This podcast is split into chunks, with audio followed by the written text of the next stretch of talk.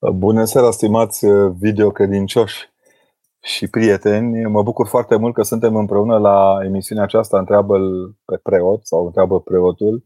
Eu sper ca preotul să și răspundă cu competență la ceea ce are de răspuns. Vă mulțumesc frumos că ați acceptat invitația colegilor de la Doxologia. Lor le mulțumesc foarte mult că m-au invitat să fiu partener de rugăciune și de gând în seara aceasta cu frățile voastre. Ați remarcat că am ales un titlu mai temperat decât de obicei și în dorința de a vă tempera, de a vă aduce aminte că postul uh, și trăirea în Hristos presupun și echilibru duhovnicesc.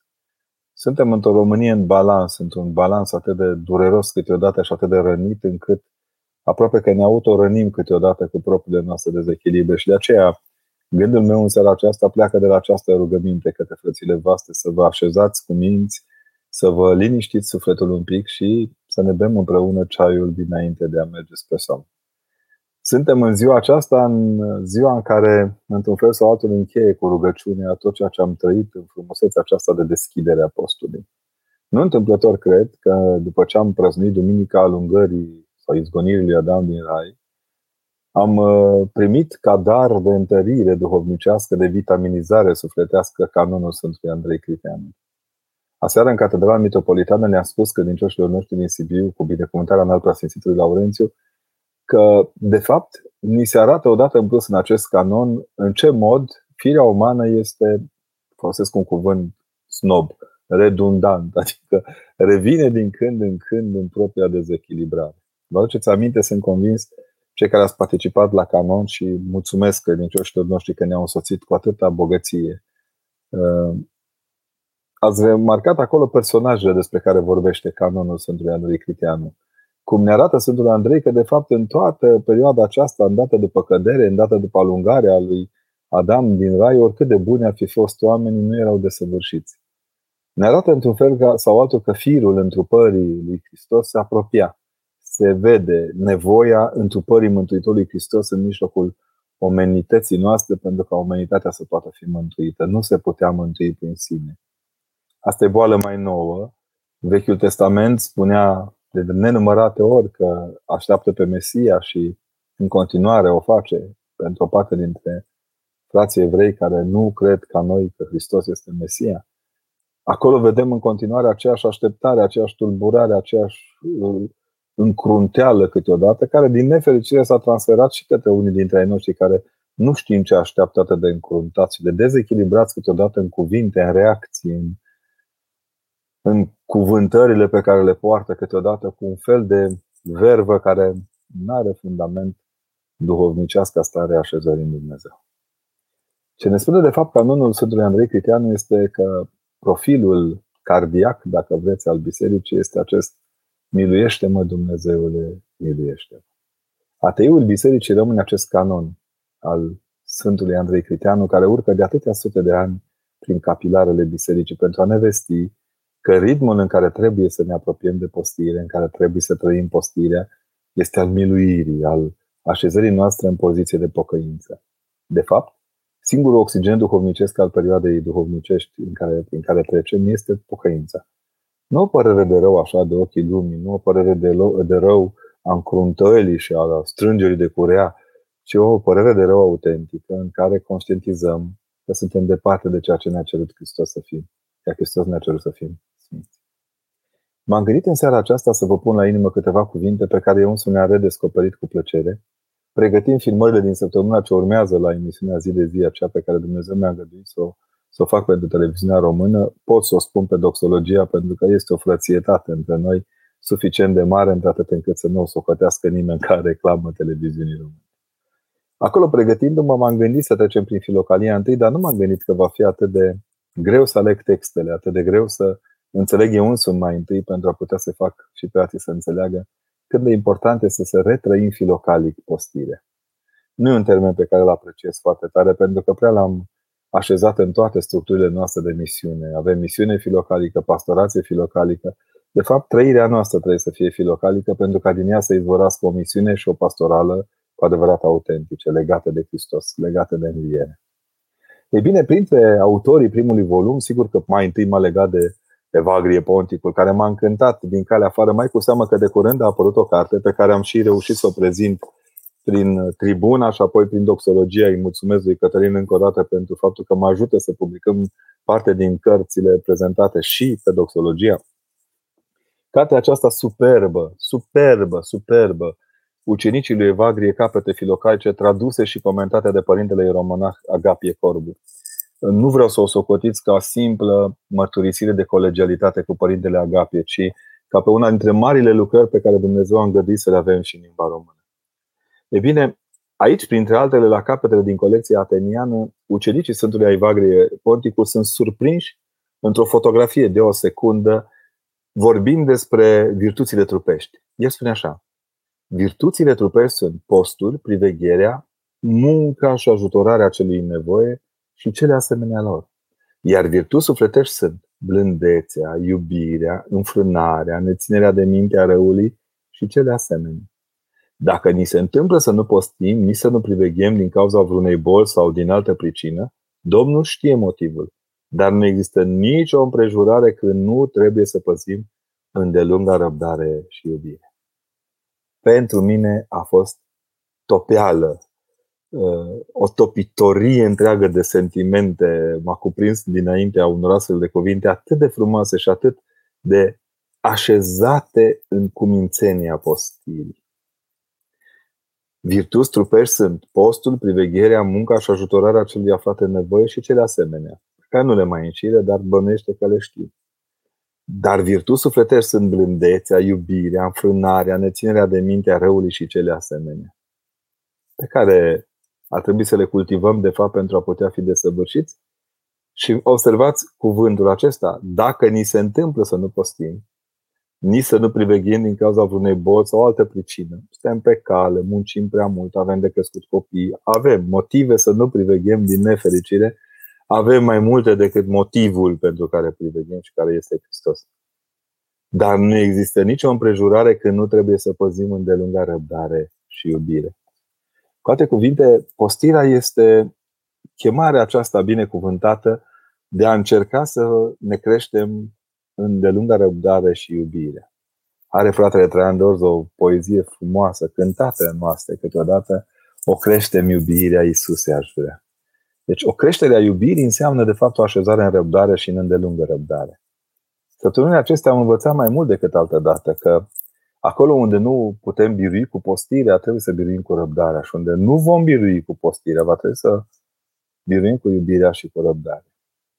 Cred că simțiți aceeași agitație ca mine și aceeași, cum să spunem, trivializare a postirii pe care, din, din păcate, noi înșine am uh, concurat câteodată ca biserică la astfel de lucruri. Că prea ușor am vorbit despre cele ale postului în cărți de bucate și mai puțin despre cele ale postului în capete filocalice. Traducerea aceasta a părintelui Agapie Corbu mai are o valoare, pentru că alături de cuvintele acestea superbe ale ucenicilor din uh, sinaxa uh, evagriană, are și comentarii pe care le culege din părinții bisericii mai noi, din teologii mai noi, Părintele Romanidis sau, dacă vreți, Emiliano Simono Petritul, această, acest stâlp de lumină al, al teologiei ortodoxe moderne și alternează între ele, desigur, cuvinte ale altor părinți ai modernității, semn că Duhul lui Dumnezeu nu s-a luat de la noi. De aceea cred că atunci când vorbim de, despre echilibru în postire și în viața duhovnicească în perioada postului, trebuie să facem și un efort pe care, de obicei, biserica l-a subliniat foarte atent. Țineți minte, noi duminică seara am avut o întâlnire de taină. În vecernia slujită, părinții își cer iertare unii altora în slujire și credincioșii știu, învață să-și ceară iertare.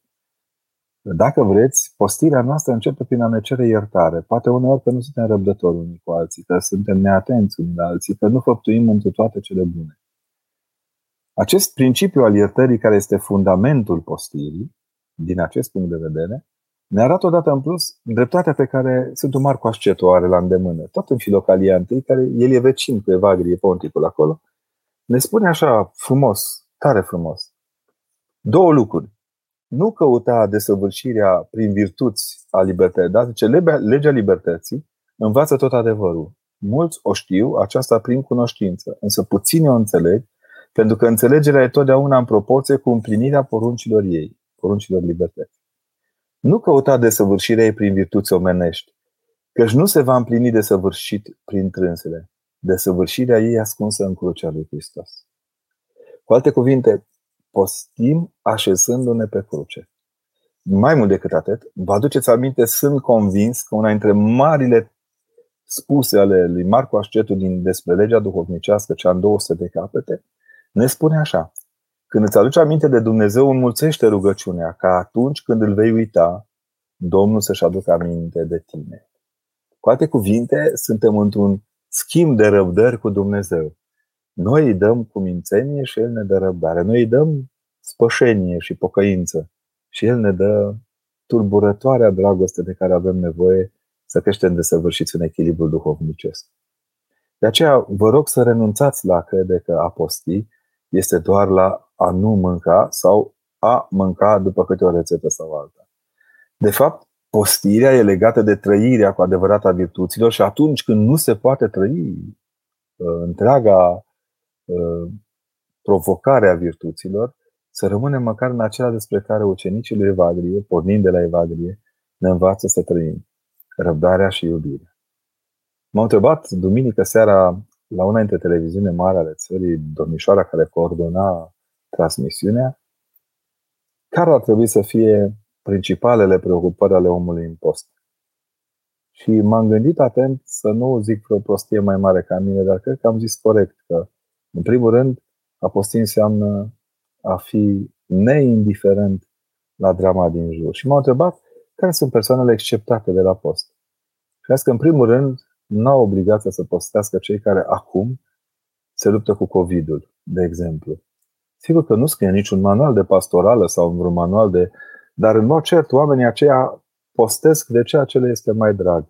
De comuniunea cu ceilalți, postesc din nefericire sub presiunea fricii, a neînțelegerii, de care uneori dau vadă, știu eu, cei din jur asupra bolilor, ba chiar să știți că dintre cei care i-am văzut supraviețuind, mare parte, mai cu seamă bătrânii, au supraviețuit și pentru că au avut tăria să postească. Antrenați cu postul, pentru ei faptul că au mâncat sau că n-au mâncat n-a fost principala problemă și n-au pus pe hârtie și pe Facebook faptul că n-au avut cele mai groase felii de salam din lume și cele mai strașnice ochiuri pregătite pentru a supraviețui bolii. Ce au înțeles ei a fost că, în sine, a fi supus unei boli înseamnă, de fapt, a posti cu privire la una dintre marile daruri pe care Dumnezeu ni le-a dăruit, darul sănătății. Pentru mine a fost fundamentală întâlnirea cu câțiva dintre ei, chiar dacă, ieșind din spital la câteva zile s-au stins, urmările fiind suficient de dure pentru ei, mi-au devorit odată în plus că cine știe să postească, știe și să se lase vindecat de Dumnezeu. Apoi, mai este un gând pe care l-am avut în seara aceea și să știți că l-am și în seara aceasta. Mi-am spus că eu însumi aș cere colegilor mei din media, sigur, nu neapărat media duhovnicească, să postească și ei, să postească de ratinguri și de fake news-uri. Adică țara, în clipa aceasta, din punctul meu de vedere, are nevoie de liniște. Liniștea nu vine din Vâlceava în care ne-am strecurat. În mod cer, cine nu trăiește pe Hristos nu poate oferi liniște, cumpănire și dreaptă socoteală celorlalți. Mi se pare una dintre marile provocări ale clipei de acum. Să știm să stăm în genunchi. Să știm să trăim în genunchi această bucurie pe care Domnul Hristos ne-a dăruit-o, această onoare, această onoare de a posti de dragul învierii Lui. Cuvântul Sfântului Marcu Ascetu zice așa pe mai departe. Zice, Scriptura numește credința temelia celor nedăjduite, Evrei 11 cu 1. Iar pe cei ce nu cunosc sălășluirea lui Hristos i-a numit necercați. Suntem un pic necercați și de aici spaima care ne cuprinde câteodată dinaintea unei astfel de călătorii, cum este aceasta apostolului. În slujba de înmormântare a preotului, când el nu prea aude, dar noi ceilalți preoți citind, auzim și sper că auzind înțelegem, se spune acolo că un om când trece dintr-o țară într-altă țară are nevoie de ghid, de, de om care să-l ghideze prin pădure și întuneric. Cine mă va călăuzi pe mine? Spune sufletul preotului, parcă dinaintea plecării lui din trupul omului preot. Foarte impresionantă cântarea aceasta și extrem de adevărată pentru că, de fapt, Toată viața preoțească este străbaterea canonului celui mare. Tot timpul, fundamentul vieții preoțești este așezarea în canonul cel mare al Sfântului Andrei Critean. Îți recunoști păcatele, le zdrobești, uneori te cuprinde, ajung din urmă. Poți să zici un cuvânt greu, dau cu tine de pământ, foarte rar dau cu tine de cer. Te așează într-o permanentă bătălie, într-o permanentă călătorie a bătăliei pentru supraviețuire duhovnicească. Sfințenia nu se obține ușor. Făina pentru pită nu se obține nemăcinat greul, așa cum vinul se face din zdrobirea strugurelui. Liturgia în sine este o zdrobire, până la urmă ne propune această zdrobire a unei lumi în care toate par așezate după rânduiala oamenilor pentru a intra într-o lume a rânduielii lui Dumnezeu. Postirea, de fapt, are ca fundament echilibrul. Excesul de adrenalină și de răutate, de îngânfare și de etichetă în post ne arată dată în plus cât suntem de departe de postitori, de postire. Citeam azi de dimineață uh, despre experiența unor părinți georgeni. Cred că tot doxologia ridicase la un moment dat știrea aceasta. Părinți care au fost anunțați, avându-l ca duhovnic pe Părinte David, a fost, au fost anunțați că împăratul perșilor îi va ucide în noaptea în care ei prăsnuiau liturgia undeva într-un munte sfânt, de alt, fără îndoială, al, care astăzi se cheamă chiar al, al mormintelor mucenicilor, al mucenicilor, că vor fi prinși de către împăratul Pers și vor fi uciși. uciși. Erau niște luminițe răzlețe pe munte și de acolo, văzându-le împăratul Persiei, și-a trimis ostașii să-i ucidă. Ostașii au cerut ei înșiși clemență pentru oamenii aceia, dar Împăratul nu accepta clemența, niciun dictator din lumea aceasta nu va lăsa garda jos.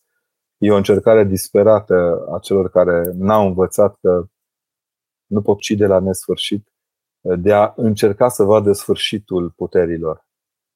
Ajuns și acolo, în vis, se arată una dintre părinți, îngerul care îi spune cu ce moarte aveau să mucenicească. Doi pleacă din, din grupul de rezistență duhovnicească a învietorilor și dintr-o dată ă, viața ca atare este pusă la încercare, părinții acceptă să fie decapitați, dar iese starețul cu Evanghelia și crucea și îl roagă pe conducătorul armatei persoane care venit să se ucidă să lase să termine liturgia și să se împărtășească. Și părinții s-au împărtășit spre viață veșnică.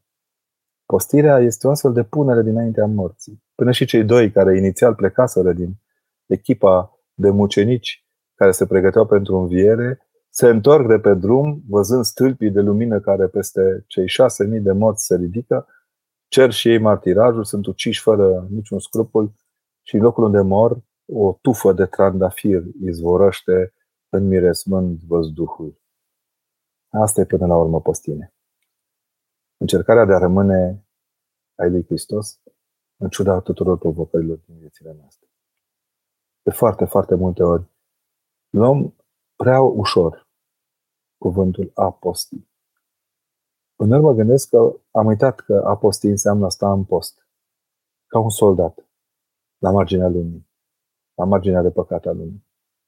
Când soldații stau acolo în post, există un termen pe care Sfântul Apostol Pavel îl folosește. Noi îl traducem cu adevărat, este mare taină dreptei credințe. Dar nu este doar o dreaptă credință, ci este o, o trezvie, o stare de veghie asupra credinței. Aduceți-vă aminte de soldatul care stă în, în foișor, se ivesc zorii și el trebuie să stea trează în ciuda somnului care îl cuprinde, îl toropește, pentru că trebuie să vadă de departe venind dușmanii dacă vor să atace. Asta este starea cu adevărat a postitorului. Cred, din punctul meu de vedere, că pentru noi va fi important să înțelegem că Domnul Hristos nu s-a întrupat pentru a avea o nouă carte de bucate, ci pentru a avea fericit. Pentru a fi fericiți. Țineți minte că în post se schimbă cântarea fericirilor și auzim foarte des cântarea aceea frumoasă legată de, post, de fericire care zice Pomenește-ne pe noi, Doamne, când vei veni într-un împărăția Ta. Mult mai rapid, parcă magnetizându-ne sufletul ca să urce spre întâlnirea de pe Golgota cu înviatul. Cred că aceasta este, de fapt, adevărata postire. O energie prin care ne apropiem cu adevărat de înțelegerea trăirii în Hristos a adevărurilor neideologizate și nefardate de interesele clipei pentru a trăi cu adevărat adevărurile mari. Trăim într-o vreme în care nu ne socotim datornici cu nimic lui Dumnezeu. Sfântul Marco Ascetu spune la un moment dat, cel ce nu se socotesc pe ei datornici întregii legea lui Hristos, cunosc trupește legea lui Dumnezeu, neînțelegând nici cele ce zic și nici cele despre care rostesc cu tărie. De aceea ei socotesc că împlinesc legea de săvârșit prin fapte. Nu e singurul care atrage atenția asupra acestor lucruri. De curând, pentru cei care sunteți mai apropiați de ea și aveți, aveți librăria doxologiei mai la îndemână, au apărut volumele acestea minunate, predici despre virtuțile creștine ale fericitului Augustin, da? sau aceasta care este, aș, aș dărui o, dacă aș avea un fond de urgență, aș dărui tuturor preoților să o recitească. Hristos pătimind a Sfântului Grigorie de Nazia, o traducere admirabilă. Părintele Alexandru și Alexandru, care traduc cartea, ar merita mai multă bucurie din partea noastră. Sau al doilea volum al, al omiliilor palamite pe care Părintele Roger Coreșciuc îl pune la dispoziție lecturilor noastre duhovnicești. Cu alte cuvinte, în aceste cărți, de fiecare dată, la fericitul Augustin, negru pe alb, spune că adevărata fericire rămâne blândețea. Modul de a ne împlini în blândețea lui Dumnezeu și de a trăi împreună cu Hristos această blândețe. Mie mi se pare foarte important să înțelegem că blândețea, echilibru fac parte din fericirea noastră. Sigur că uh, suntem ispitiți în perioada aceasta apostolului cu tot soiul de, de nimicuri.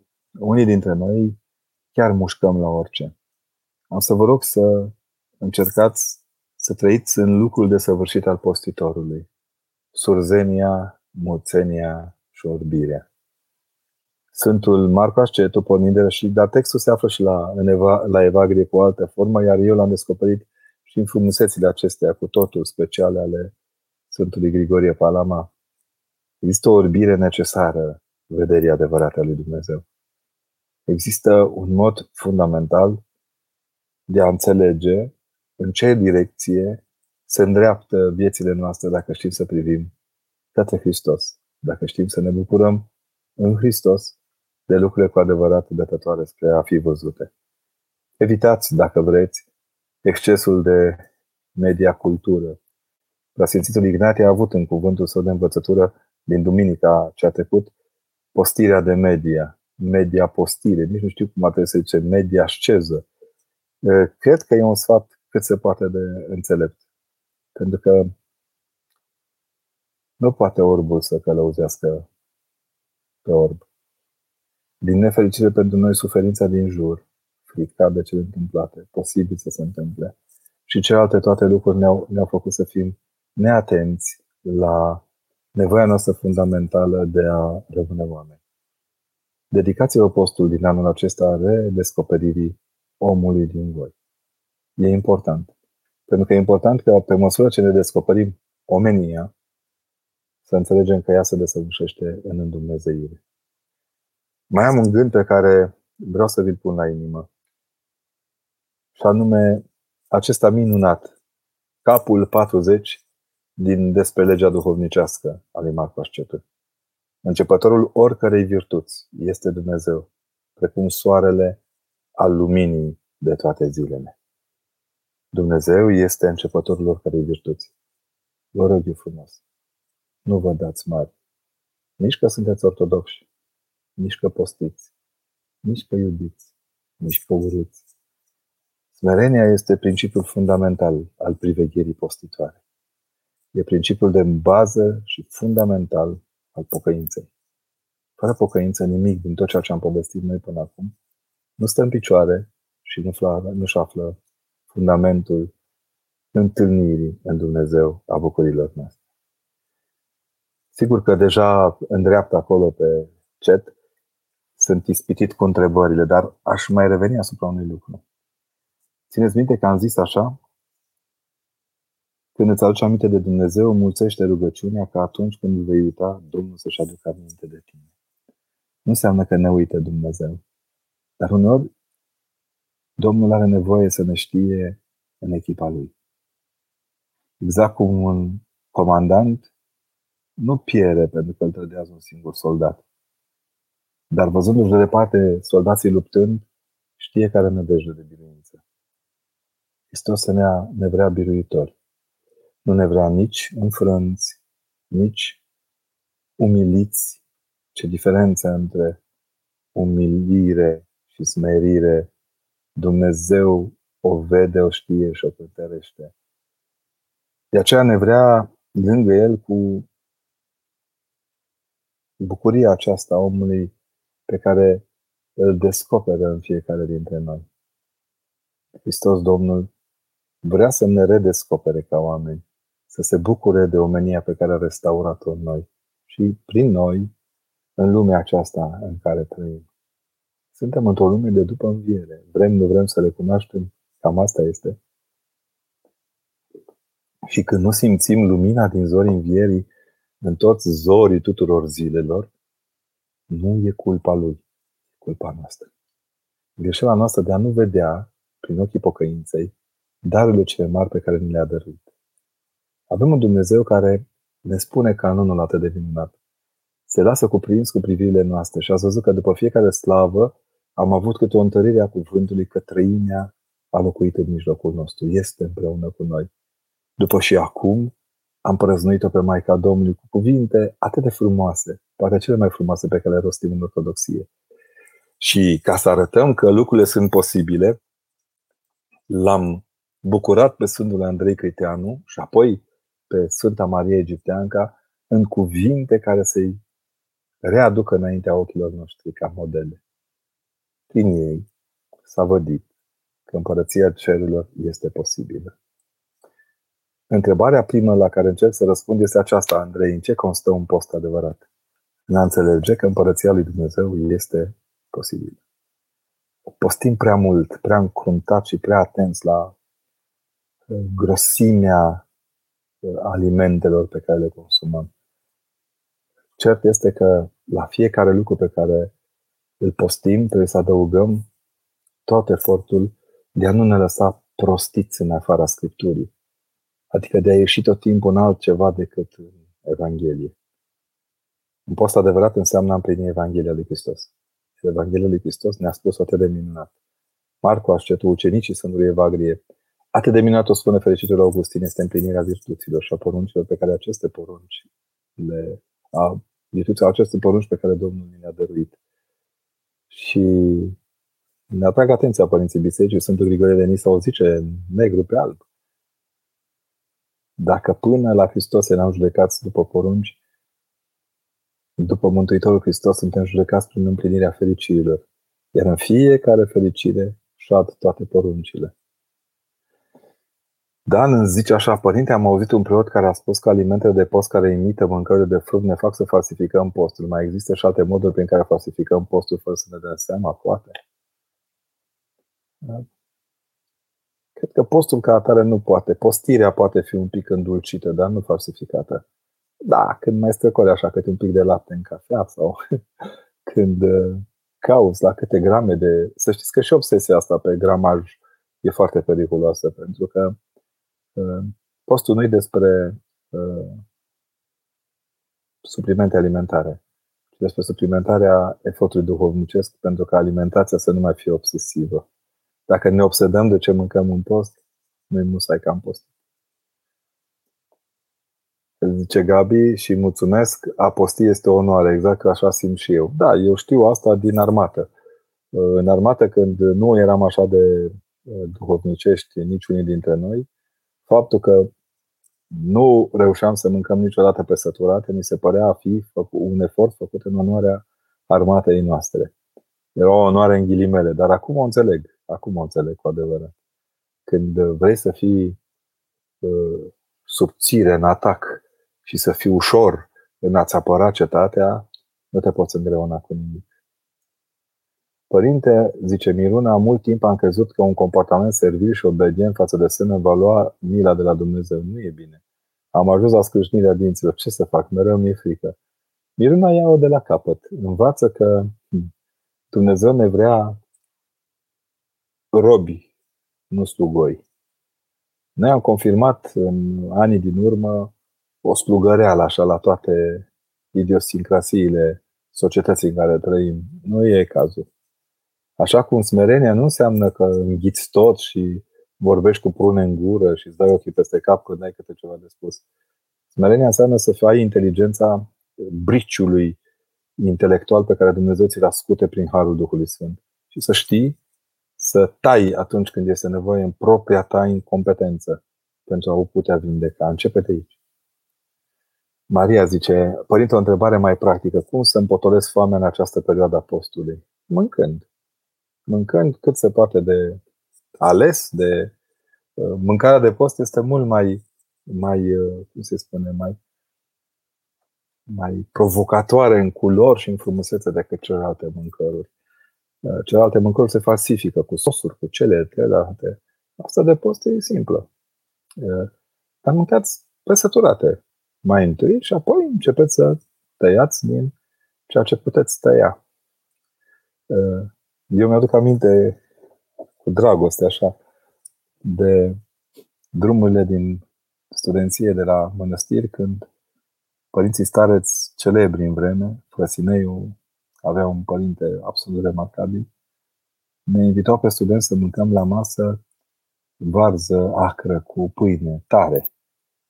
Nimic nu părea mai dulce decât varza aceea acră și pâinea aceea tare în prezența părinților. Când ești în prezența oamenilor duhovnicești, când ești în prezența oamenilor buni, când ești în prezența Harului lui Dumnezeu care se manifestă prin oameni, toate mâncările te satură și îți pare rău câteodată că mănânci prea mult și povestești prea puțin. Folosiți masa ca să creșteți, nu doar să creșteți, să creșteți duhovnicești. Corina zice, Doamne ajută, cum putem păstra echilibrul duhovnicesc și virtuțile săpătești când sufletul nostru este călcat în picioare și hărțuit de multă vreme de către o persoană demonică care se încăpățânează să ne facă viața un chin pentru simplu fapt că nu a fost acceptată în viața noastră. A spus duhovnicul, a încercat cu toate mijloacele, a făcut să ani în casă, l-am pomenit, l-am iertat, mi-a cerut iertare și tot degeaba. Demonul frustrării și răutății lui nu se înduplecă. Corina, uh, poate că asta este uh, ascuțișul tău. Poate pe piatra asta te ascute Hristos pentru împărăția lui Dumnezeu. Uh, postirea nu e cu refrenul ăla cu pică, pară, măleață în gură lui Nătăflață. Nu pentru Nătăfleți postil. E o bătălie, o luptă. Dacă ăsta e dracul tău, pe acesta trebuie să-l înfrunți. Dar grijă mare să nu fi transformat un demon uh, omul care într-un fel sau altul s-ar fi vrut iubit sau luminat de prezența frăției tale. Dacă e așa, asumă-ți partea de vină, îndreaptă roagă-te, postește și încearcă să înțelegi ce parte din vina acestei ratări umane poți să-ți asumi.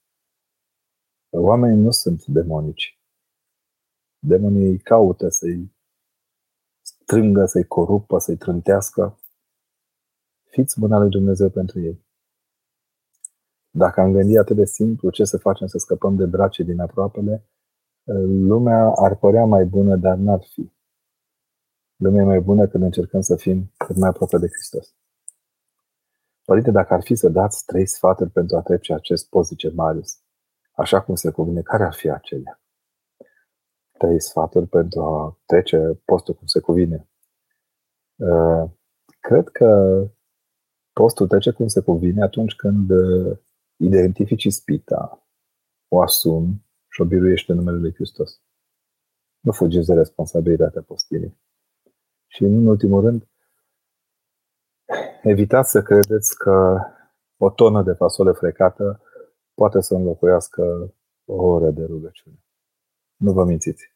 Nu la lingurițe ne va măsura Hristos valoarea postirii. Nu strecurați, precum alții, lucrurile, ci încercați să le vedeți, să le creșteți, să le cultivați cu smerenie. Alexia, ce părere aveți despre postul cu apă? Sunt persoane care țin câte 40 de zile post doar bând apă, vindecându-se de anumite boli. Este bine ca și noi în acest post să încercăm să ținem măcar câteva zile. Alexia, te rog eu frumos, întreabă duhovnicul. Astea sunt terapii care pot prinde foarte bine sau foarte rău. Am citit și eu cartea aceea despre postire. Îmi, admir foarte mult oamenii care fac sporturi uh, extreme, dar creștinismul nu e despre post extrem. Nu e despre asta. Dacă tot ar fi să vorbim despre postire autentică, să știți că și apa e în plus câteodată. Nu, încercați să nu vă găsiți uh, fisurile uh, de sănătate tocmai în vremea aceasta, s-ar putea să nu vă placă. I-am auzit pe mulți care mi-au povestit ei mie cum s-au autotratat de, de COVID și e înțelept să fim cu minți. În ce privește trupurile noastre, suntem oricum fragili și muritori. Deci, dacă postim doar pentru a fi nemuritori în trupul acesta, înseamnă că noi credem că împărățile lui Dumnezeu e numai aici, pe pământ. Atenție mare! Este o apă care urcă în rai. Din acea apă, dacă bem, nu să mai însetăm niciodată. Nicolae, cum să trec peste știrile false despre pandemie care ne fac rău? Ai două posibilități. Fie nu mai asculți. Sfatul meu este închide știrile. Fie nu faci din ele fundamentele vieții tale de zi cu zi. Eu m-am cumințit de la de vreo câteva săptămâni stau liniștit pentru că am înțeles că și cei care cred că știu și ceilalți care cred că știu mai bine decât cei care știu nu sunt niciunii specialiști. Nu există specialiști în înviere. Dar Hristos e specialist în înviere. Și atunci prefer să mă întorc către Scriptură și către, fi, către citirea Sfinților Părinți.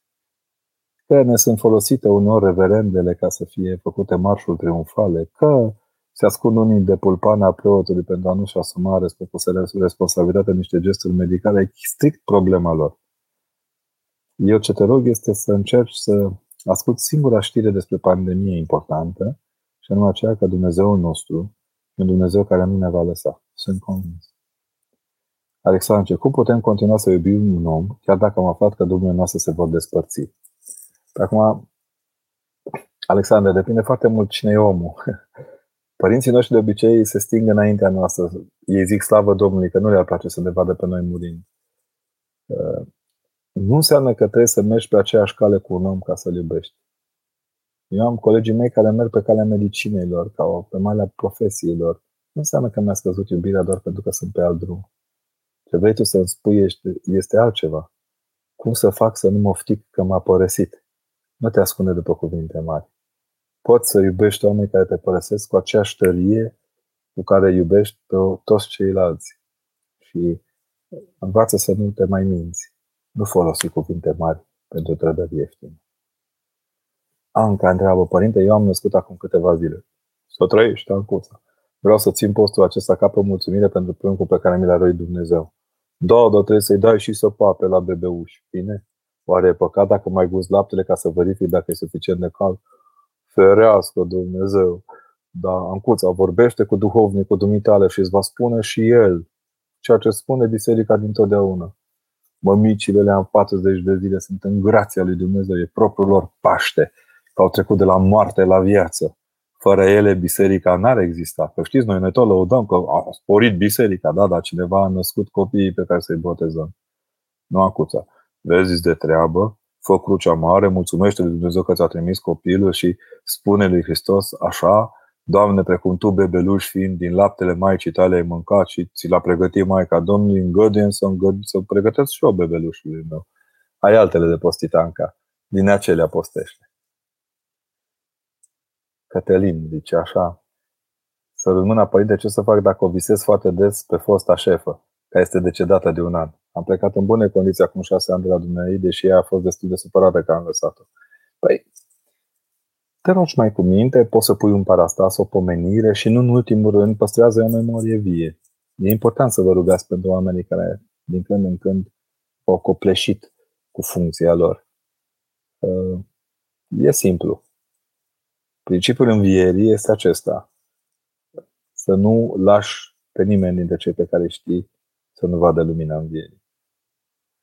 Georgiana, deci este păcat să fac de mâncare de dulce la care cei care nu vor să postească din familie. Mulțumesc frumos, Georgiana. A dat de mâncare e mai important decât a lăsat să flămânzească careva, dar ă, din când în când cerere să-ți respecte și ție postirea. Sunt oameni care, pentru care dragostea e principalul principiu sau principala măsură a postirii. Dacă tu faci mâncarea aceea cu dragoste, ea nu e de dulce, e de post. Pentru că pui în ea cel mai de, cel mai de important sentiment pe care poate să ți-l ascută postirea. Sigur că poți să le propovăduiești în multe feluri. Poți să, fii, să le dai, știu eu, sarmale cu moralism și supă de pui cu uh, suprapropovăduire. Uh, lor le e foame. În urmă cu ceva ani eram mulți ani. E și rușine să spun ce am îmbătrânit. Prima mea misiune a fost, cred că am mai povestit odată, dar prima mea misiune a fost împreună cu niște colegi de mei de-am pus în minte să dăm de mâncare unor oameni care locuiau în gurile de canal de pe malul Cibinului. Acum sunt sigilate sau și astupate între timp, dar atunci o conductă de încălzire trecea pe acolo și când era frigul mai mare, cam cum e acum, nici iarnă, nici primăvară și mai ninja, erau acolo strânși. Închipuiți că duminica, marea majoritate a colegilor noștri mergeau către catedrală, doi, trei dintre noi, cocniții, uh, mergeam spre gurile acelea de canal să ducem sandwich Numai noi știm cum sângeam salamul, pita. Fiind în anul întâi de teologie, neprea de dat la eforturile astea mistico-ascetice ale bisericii, pe cuvânt dacă am știut că salamul nu de post. La ce foame aveau oamenii aia, nu m-am gândit niciodată să le duc ceva de post. Și m-am învățat atunci să prețuiesc foarte, foarte mult foamea din prietenii mei și din apropiații mei. Enorm de mult. Când am început să reducem și câte un măr, când am început să reducem și câte, știu eu, reușeam cu câte o colegă din oraș care locuia în oraș să le facem câte o supă, mi se scurgeau nouă ochii la supa aia, dar noi mergeam cu ea să le ducem lor. Mi s-a părut că ne iubește Dumnezeu. La o perioadă nu foarte lungă de timp, îmbolnăvindu-mă, m-a sunat într-o duminică, a venit uh, un coleg care făcea pe portarul deci că, bă, nu știu ce să facă, sunt vreo 20 afară care vor să te vadă, eram cu temperatură. Nu era COVID atunci, dar știți că ne mai îmbolnăveam și în vremea. Când m-am uitat în curtea facultății, trei sferturi din oamenii din canal erau veniți să-mi aducă câte un măr. Pentru că știți, mesajul nostru în Hristos se împlinește când vezi și feedback-ul celor pe care cărora le propovăduiești. Mă întâlnesc cu ei câteodată. Unii dintre ei au copii. Unii au ratat mult în viață, pe unii am înmormântat și am înmormântat în condiții grele sufletești. Când mă întâlnesc cu cei cu copii, întotdeauna îmi strâng mâna și mă bucur ca întotdeauna să le cumpăr copiilor câte un sandwich, să dau câte un suc, semn că a posti nu înseamnă a te ascunde după cuvinte, ci a plinit voia lui Dumnezeu. Flămând am fost și mi-a dat să mănânc Asta tata am fost. Și mi-a dat să bea. Andreea întreabă, părinte, am o întrebare legată de înțelepciune. Ne naștem cu aceasta sau o dobândim? Nu sunt suficient de înțelept să-ți răspund la întrebarea asta. Cred că ne naștem cu un fond de inteligență, dar înțelepciunea vine cu muncă. Asta e diferența. Elena, părinte, sunt bolnavă de cancer, sunt din Iași, dar mâine vin la Sibiu aș vrea să vă întâlnesc sâmbătă sau duminică sunteți la catedră. Nu, voi fi în facultate, dar dacă mă anunțați din timp, ne vom vedea. Sunt la facultate de strajă corabiei care își așteaptă studenți. Andreea zice, bună seara, am văzut un filmuleț în care spuneați că este bine să citim satire. E obligatoriu să citim satirea, din punctul meu de vedere. Cum ar trebui să o citim? Ne depăteza niște sfaturi, la rând și cu smerenie ca pe una dintre cele mai frumoase lecturi pe care le aveți la îndemână. Nu vă încăpățânați să citiți pe sărite, pe imixate, pe crucite, pe... Am auzit la stiluri. Luați-o ușor, citiți-o cu minte. Este una dintre frumoasele povești de pocăință ale lumii. Pentru aceasta merită citită satire. Satire e, dacă vreți, sandvișul de post al credinciosului. Cum ne putem ruga seara după 12 ore de muncă, fiind foarte obosiți și ne mai putem să ne concentrăm? aducându-vă aminte că atunci când aveți timp mai mult să vă rugați și pentru celelalte în care ați muncit. Dar în speță, nu uitați că ritmul de rugăciune al postirii este dat de acest miluiește-mă Dumnezeu de miluiește. M-am bucurat că oamenii au reținut când am spus, au spus din fericitul Augustin, care mie mi-e foarte dragă și am descoperit-o și eu citind-o la alții, mult, mult mai înțelepți ca mine. că singura certitudine din viața noastră este mila lui Dumnezeu. Deci dacă vreți să vă rugați, intrați în certitudinea aceasta. Miluiește-mă, Dumnezeu, miluiește-mă. Dacă o ziceți din tot sufletul meu obosit, Dumnezeu se odihnește. Părinte, în ultima vreme, oamenii nu prea mai aduc colivă la biserică pentru pomenirea celor cădărniți. Mamma mia! Ați putea sublinia în câteva cuvinte importanța acestea în această sâmbătă, ne amintim de Sfântul Teodor, cel care a inventat-o. E, o punem noi în seama Sfântului Teodor, dar a existat și înainte. Uh, nu vă înspăimântați de faptul că nu mai avem colivă la parastasă, ci învățați să o prețuiți. Săptămâna trecută, mergând la mai multe înmormântări așa de oameni necunoscuți, de oameni nimănui, nu a făcut nimeni colivă pentru ei. Nu înseamnă că nu ne-au rugat pentru ei. Că nu ne-am lăsat atinși de înviere pentru ei. Coliva este expresia exterioară a unei nădejdi. Ea se leagă de cuvintele acelea a Mântuitorului care sunt fundamentale. Amin, amin, adevăr grez vouă, bobul de grâu dacă nu moare, stingher va fi, dar dacă moare, multă roadă va aduce. Coliva este scoaterea din stingherea la morților. În Ardeal nu prea e tradiția aceasta a colivei. Se fac acum, așa prin osmoză uh, tradițional liturgică, gesturi de colivit lângă cei morți. Deci chei Brașovului e o tingire uriașă, ca un platou alpin, atât e de mare tingirea în care se face coliva și cu care se înconjoară, dar numai în ziua de Florin, Duminica Florilor, Biserica Sfântului Nicolae pentru pomenirea celor plecați. Grijă mare, nu cumva să ne înnecăm și să ne astupăm gurile cu prea multă mâncare de colivă în momentele acestea, că ne trebuie să fim atenți la cei care pleacă și să le dăm să mănânce din timpul vieții. Duhovnicește vorbind, coliva este semn că ne pasă de cei care au plecat. Când eram copil, credeam că ea trebuie lăsată afară să vină păsările să o ia și să o ducă pe bucăți la cei care eu credeam că sunt în cer. Și acum cred că și acum cred că păsările duhovnicești duc în cer colivă. Dar e un semn de păsare. Un semn de mi-e dor de tine, tată. E un semn de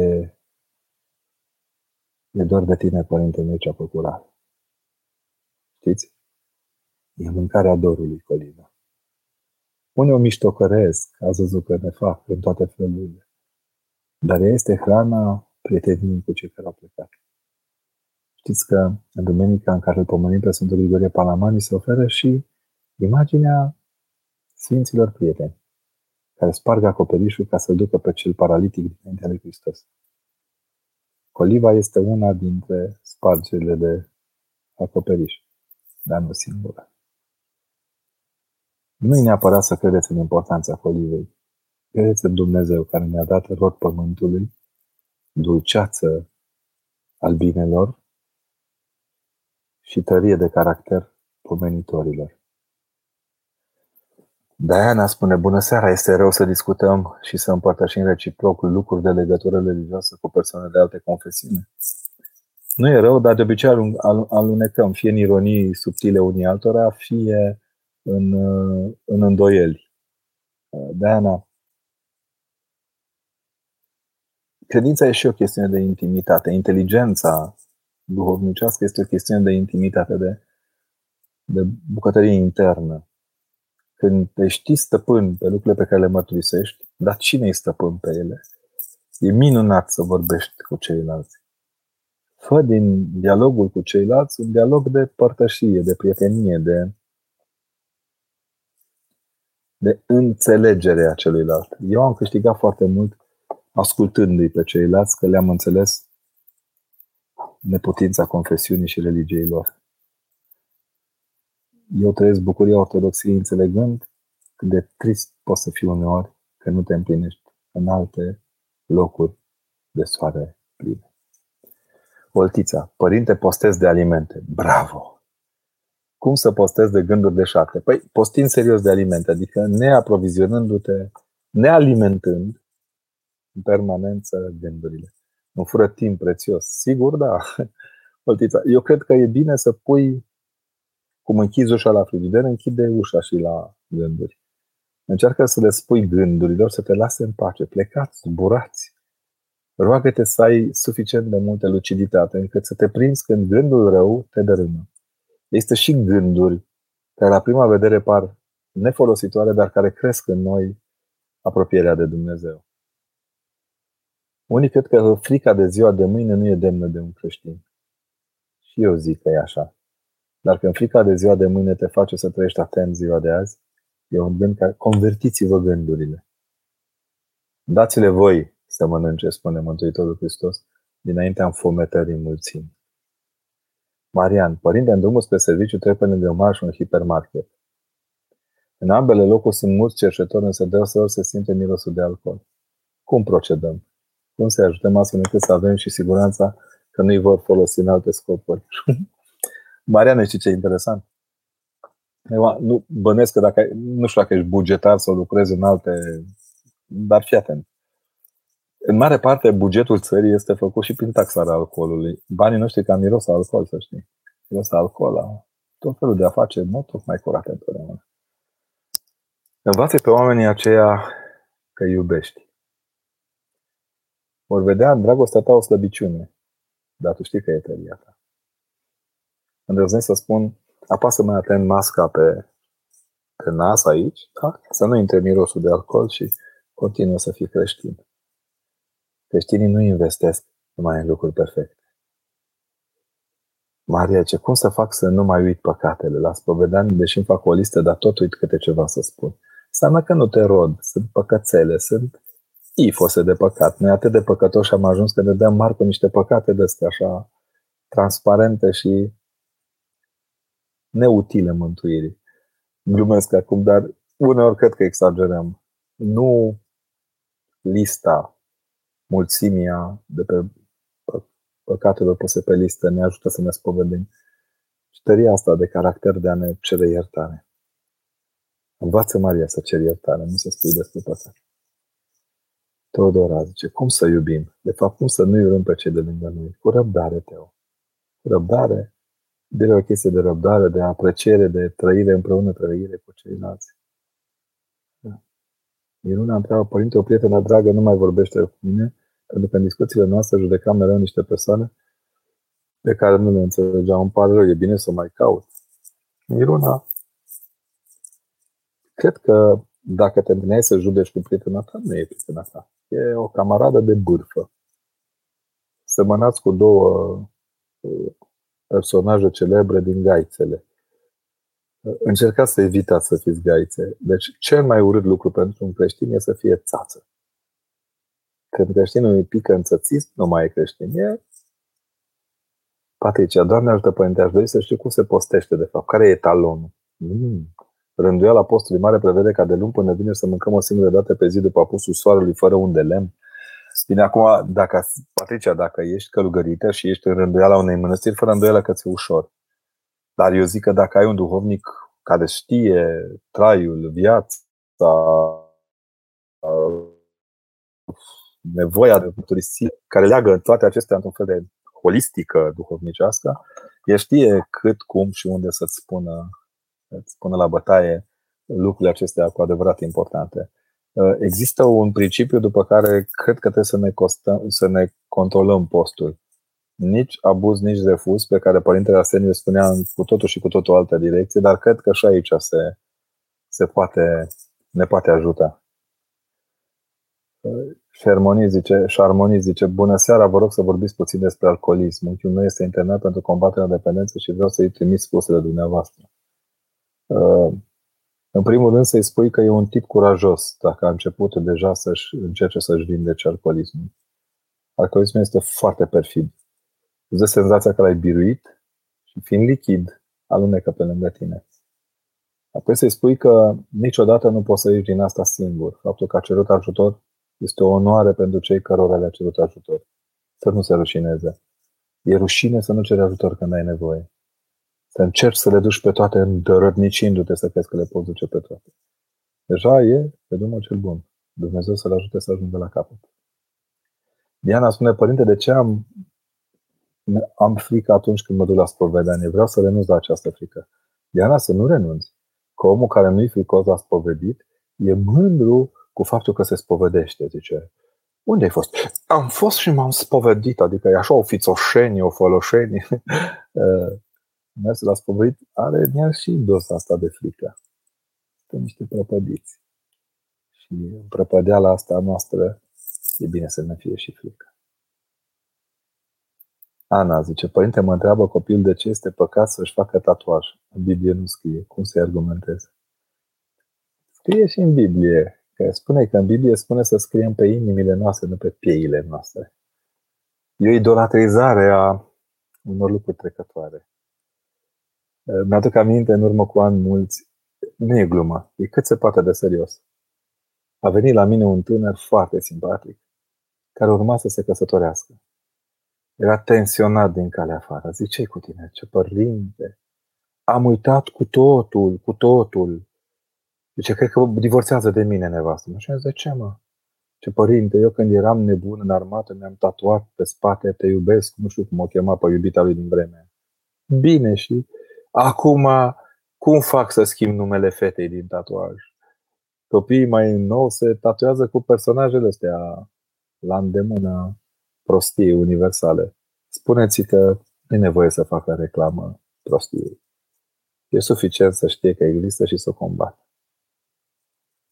Dar, într-adevăr, dacă e atent, scrie și în Biblie, acolo ne zice Domnul să nu facem idoli și să nu ne lăsăm trupurile batjocorite.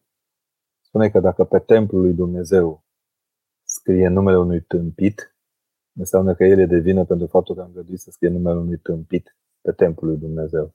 Sau să deseneze temirce pe templul lui Dumnezeu. E boală de fotbalist asta, după cum ați văzut, din vârful degetului mic de la piciorul drept până în vârful capului. Cei mai mari ratangii din istoria fotbalului mondial sunt tatuați. Asta nu-i ajută niciodată să fie mai buni în ceea ce fac. Gabriel ce sărut mâna, Părinte, iubindu-L pe Hristos, nu ar trebui să ne simțim, nu ar trebui să mai simțim că suntem triști, așa? Suntem triști oricât de mult am iubit pe Hristos, pentru că între timp Hristos ne-a găduit să iubim și oameni. Și uneori oamenii din jur ne mai întristează. Camelia zice, bună seara, părinte, un sfat pentru mine, vă rog, am un copil cu autism grav. Dragă Camelia, nu există copii cu autism ușor. Când copilul e bolnav, totul e grav. Știu cum e. Uh, vreau să ai nădejdea în Dumnezeu că nu te va lăsa și că în exercițiul acesta de purtare al crucii, El e primul care e lângă tine. Uh, pupăcește-l pe autistul tău drag și spune-i, măcar șoptit când doarme, când reușește să doarmă săracul. Spune așa la ureche, să știi că Dumnezeu te iubește. Și îl va auzi asta adânc cu inimile. Cătălin, prietenul meu de la pupitul tehnic al emisiunii, înșoptește pe cet gând de final, părinte. N-am niciun gând de final. Vreau să mergeți cu fruntea sus, să vă bucurați că e post, să faceți ce puteți. Și în situația în care vi se cere ajutorul, nu stați pe spatele lui oameni. Fiți cu minți, înțelepți și mai cu seamă fiți mai cu Hristos. Bucurați-vă! Și iară zic, vă bucurați-vă, le zice Domnul în repetate rânduri. Dacă reușim să facem din bucuria aceasta repetată un mod de a fi echilibrat și duhovnicesc, postul e întotdeauna de partea noastră. Vă îmbrățișez, binecuvântați și mai iertați pe mine păcătosul, mergeți în pace și creșteți